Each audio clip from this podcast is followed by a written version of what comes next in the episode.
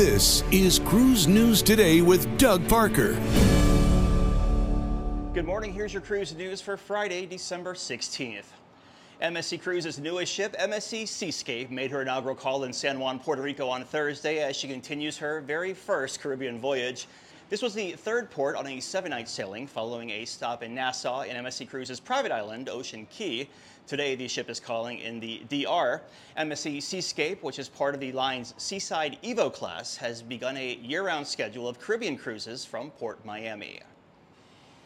And Carnival has announced that the first series of its year round cruises on Carnival Sunshine from Norfolk are now open for booking. The sailings, which include those from February 18th through April 2025, are the start of a planned year round schedule for Sunshine from the port. From Norfolk, the vessel will rotate between six night Bahamas cruises and eight night Caribbean sailings. This builds on Carnival's commitment to expanding its operations in Virginia. The line also announced on Thursday that Carnival Liberty will be moving to New Orleans from Port Canaveral in May of 2024. And some sad news a woman sailing MSC Meraviglia died after going overboard early Thursday morning. Guests on board reported hearing the man overboard alert around 5 a.m. while the ship was about 18 miles off the coast of Port Canaveral. The ship stayed in the search area along with the Coast Guard and crew.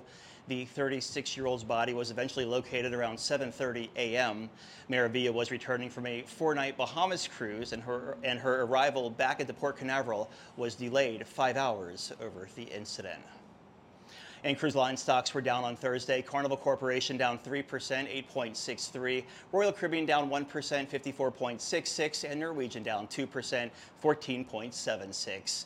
Breaking news and industry coverage at cruiseradio.net. Here in San Juan, Puerto Rico, I'm Doug Parker with Cruise News Today. Have yourself a great weekend. The proceeding was a production of Cruise Radio. For more accurate and dependable updates, subscribe to our YouTube channel or visit cruiseradio.net.